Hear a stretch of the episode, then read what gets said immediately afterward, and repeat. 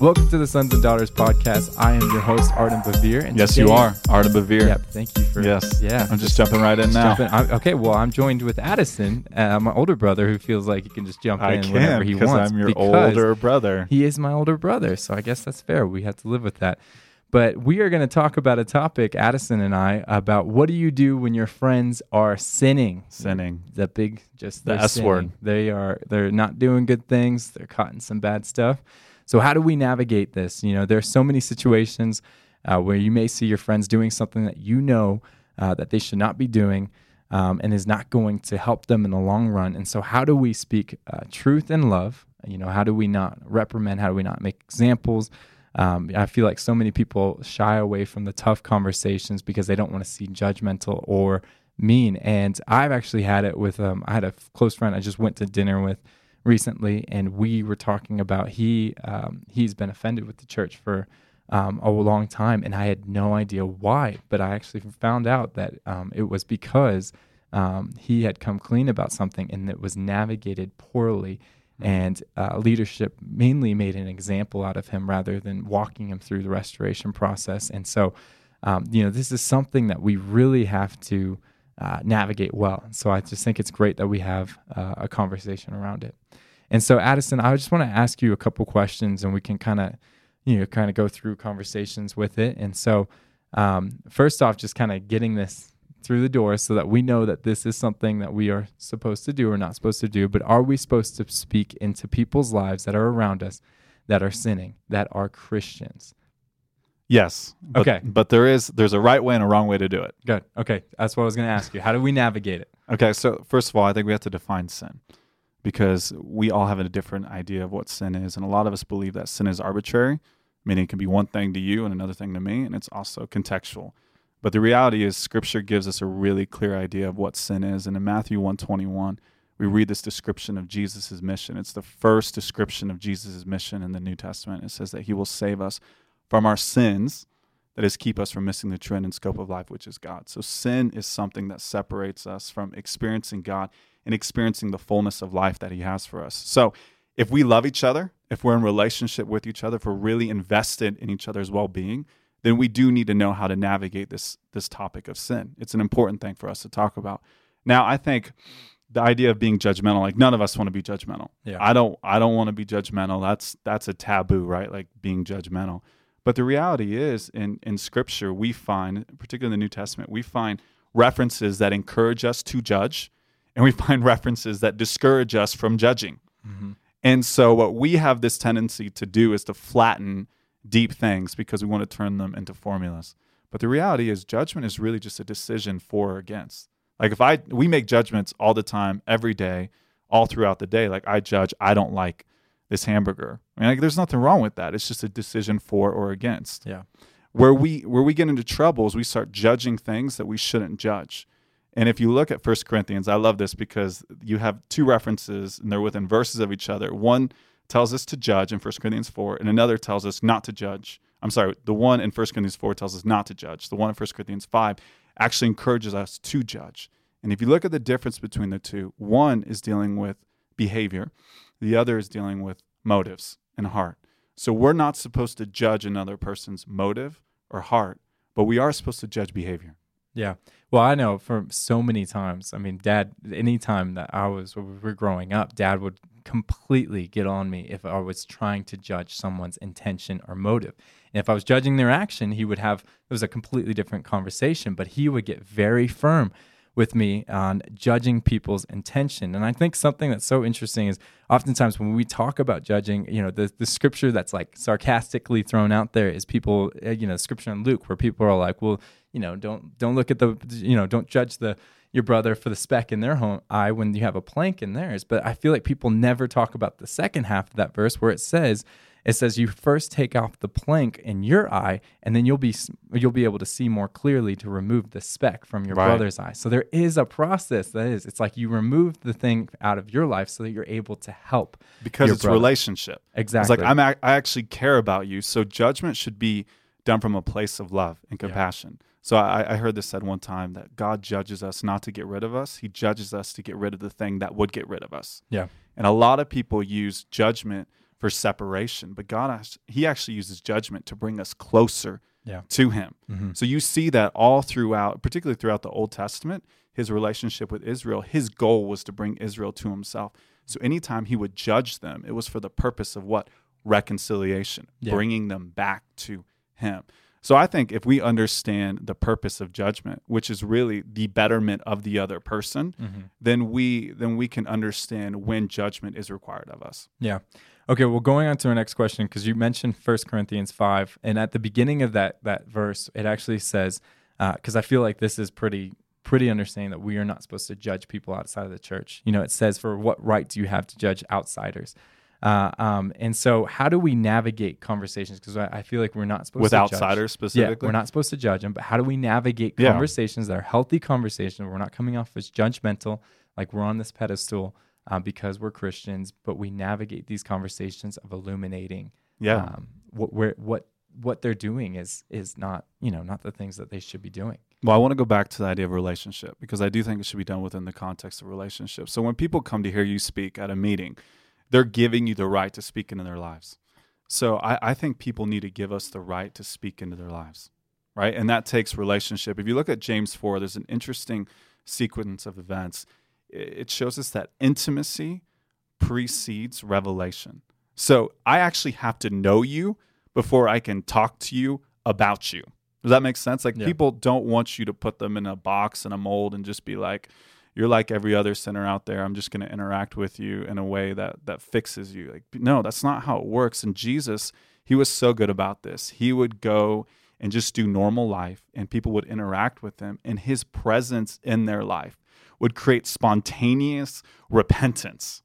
They were like, I'm gonna get, I'm gonna right every wrong, and I'm gonna give all this to the poor, right? Like Zacchaeus. It- Yeah. that's that's the effect that he had on them, and that's why we do need to be in the lives of people who who aren't living for God, who are quote unquote sinners, so they can see the grace of God in our life, and that's so much more powerful when they see it in us than just hearing it with our words. Now, don't get me wrong, there is a time to speak into someone's life very specifically.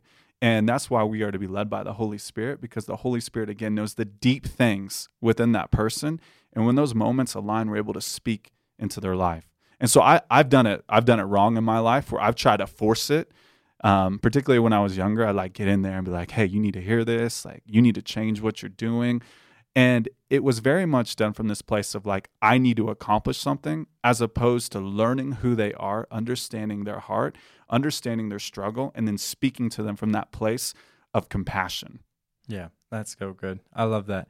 Um, so the next question I have, because I think this is a uh, you know big thing that needs to be talked about. I think it's something we shy away. But how do we have healthy conversations with those who have made sin uh, so much a part of their identity? You know, Mm. like when they are like, well, this is who I am. You know, and, and mainly, you know, what I'm thinking about is you know, it could be uh, when you're dealing with alcohol, is you could be an alcoholic, or but when you're also dealing with same-sex attraction and just really navigating how do we uh, how do we have those he- healthy conversations? Because we don't want to see people uh, stuck in sin, and but we don't want to push them away. Yeah.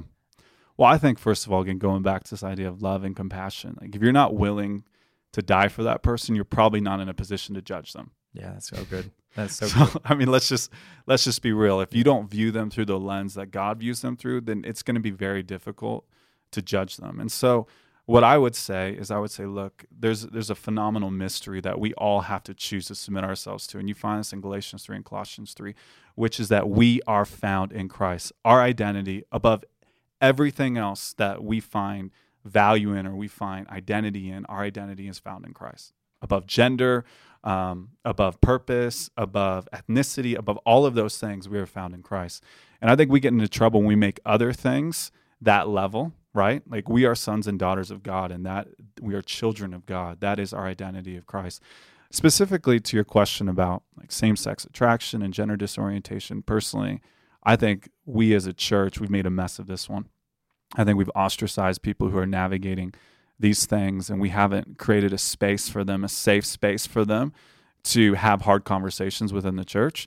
You know, we'll we'll pull um, we'll pull people in who are navigating pornography or maybe um, greed. Like we'll we'll work with them, right? but it's like man this this stuff's too messy we don't we don't want it within the walls of our church and what that's done is it's created this identity complex where people run because they're like you know i feel like this is who i am and so they go and they find identity outside of the church and then they raise this this um, attribute about who they are which is you know that they have same-sex attraction or gender disorientation to the same level as who they are as a person Yeah. and that's just that's not right because again first and foremost we're children of god that's over anything else that we feel, that we see, um, that we know about ourselves. That is the thing. And so that's that's what I would encourage people to do. Actually, my my sister in law has um she she's been living with a woman for over ten years, and it's been really interesting for us to navigate that with her. And we've done it well, and we haven't done it well. And recently, she was out here visiting, and, and we invited her to go to church with us. But this was after like the whole week of just loving on her and and allowing our lives to speak the truth to her because she's broken. I mean, it's very evident that she's broken. And we invite her to go to church with us, and she's like, you know, Addison, like I don't, you know, like, we don't want to go to church, but if we did go to a church, we would go to yours. Like Mhm. that's, you know, that was her response. And so at the end of the day, God is the one who changes us. His it's his spirit that gets into the depths of who we are as people and understands those wounds and those hurts and those disappointments and the pain that keep us from drawing near to him.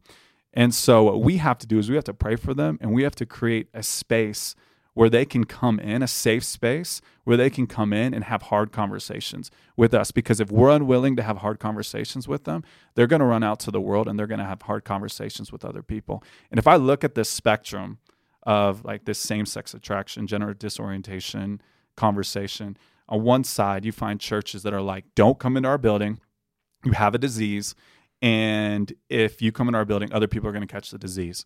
And on the other side of the spectrum, you have people who are like, it's all good. Whatever you do is good. Like tolerance is the policy. Your truth is your truth. There's there's no categorical truth. The Bible is really just guidelines, right? So you mm-hmm. find churches along that whole spectrum. Well, if you look at the the two sides of the spectrum, they both suffer from the same thing.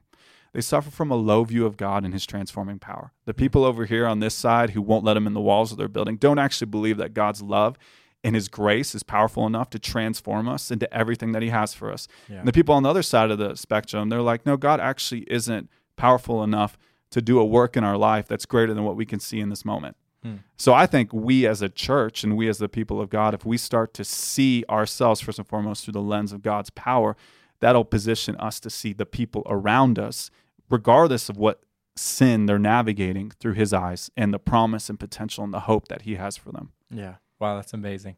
That's so good. Um, okay. Well, so now uh, going back to kind of what I talked about in the beginning with my friend, because I think this is really important. Is uh, so when we have had these conversations, or someone's actually realized, like, well, wow, I've I've really messed up in this area. Um, what should we do, and what should the restoration process um, look like? Because I love it in, in Galatians. It talks about it says if someone's caught in sin who lives by the Spirit, you should restore that person gently. Yeah. And so, what is what does I that love look that. like? I love that scripture. It's not easy to restore people gently. Yeah. It's it's easy to to get rid of messes. Um, what I look for people, and I've I've had the privilege of being a part of uh, rest restoration journeys, multiple people, and um, and I and I it's beautiful. Honestly, like it's it's absolutely beautiful when it's done well. But someone has to have a willingness to lean into that process. Like that's something that I can't do for the person that I'm walking through the process. That's a decision that they have to make. God never imposes his will on us because he wants sons and daughters. He doesn't want robots. So Yeah. they have to make a choice. They don't have to have all the answers. They don't necessarily need to know how to do it, but they have to make a choice to lean into the restoration process.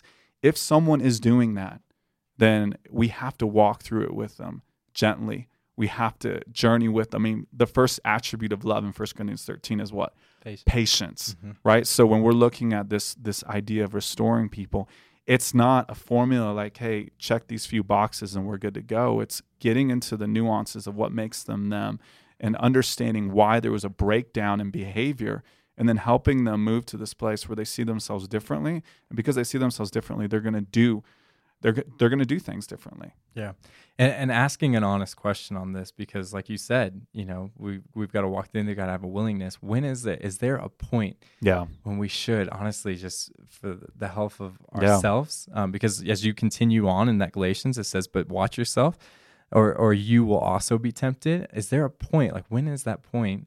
Uh, when we've got to just kind of give up and kind of, I mean, you know, we never give up on the person. We continue to keep Right. praying for them, but kind of, kind of get Release out of, them. yeah, releasing. them. Yeah, and and there there is certainly a, a a point to do that, and um, as I shared earlier, there has to be a willingness on their part to lean into the process. And Paul says in First Corinthians, he, he actually tells the Corinthian church to release someone to essentially turn the man over to Satan so that his soul will be healed and restored and saved, right? So anytime we quote unquote give up or release someone, it's for the sake of their healing. Yeah. So again, going back to what I said at, at the beginning of this episode, it's for their betterment. It's for it's for their health. And and that's something, honestly, Arden and I, I've had to do that with people. It's something that you have to really lean into the spirit on that. And I'm gonna keep going back to this idea like being led by the spirit because again, God's spirit knows the deep things of that person's soul. And so I know if I'm just giving up on someone or releasing them because I'm frustrated or because I'm annoyed or I'm irritated, then that's probably not right. But if I've prayed for them and I'm at that point where I'm like, God, they're not they're like they're not leaning into the process. They're not receiving from me.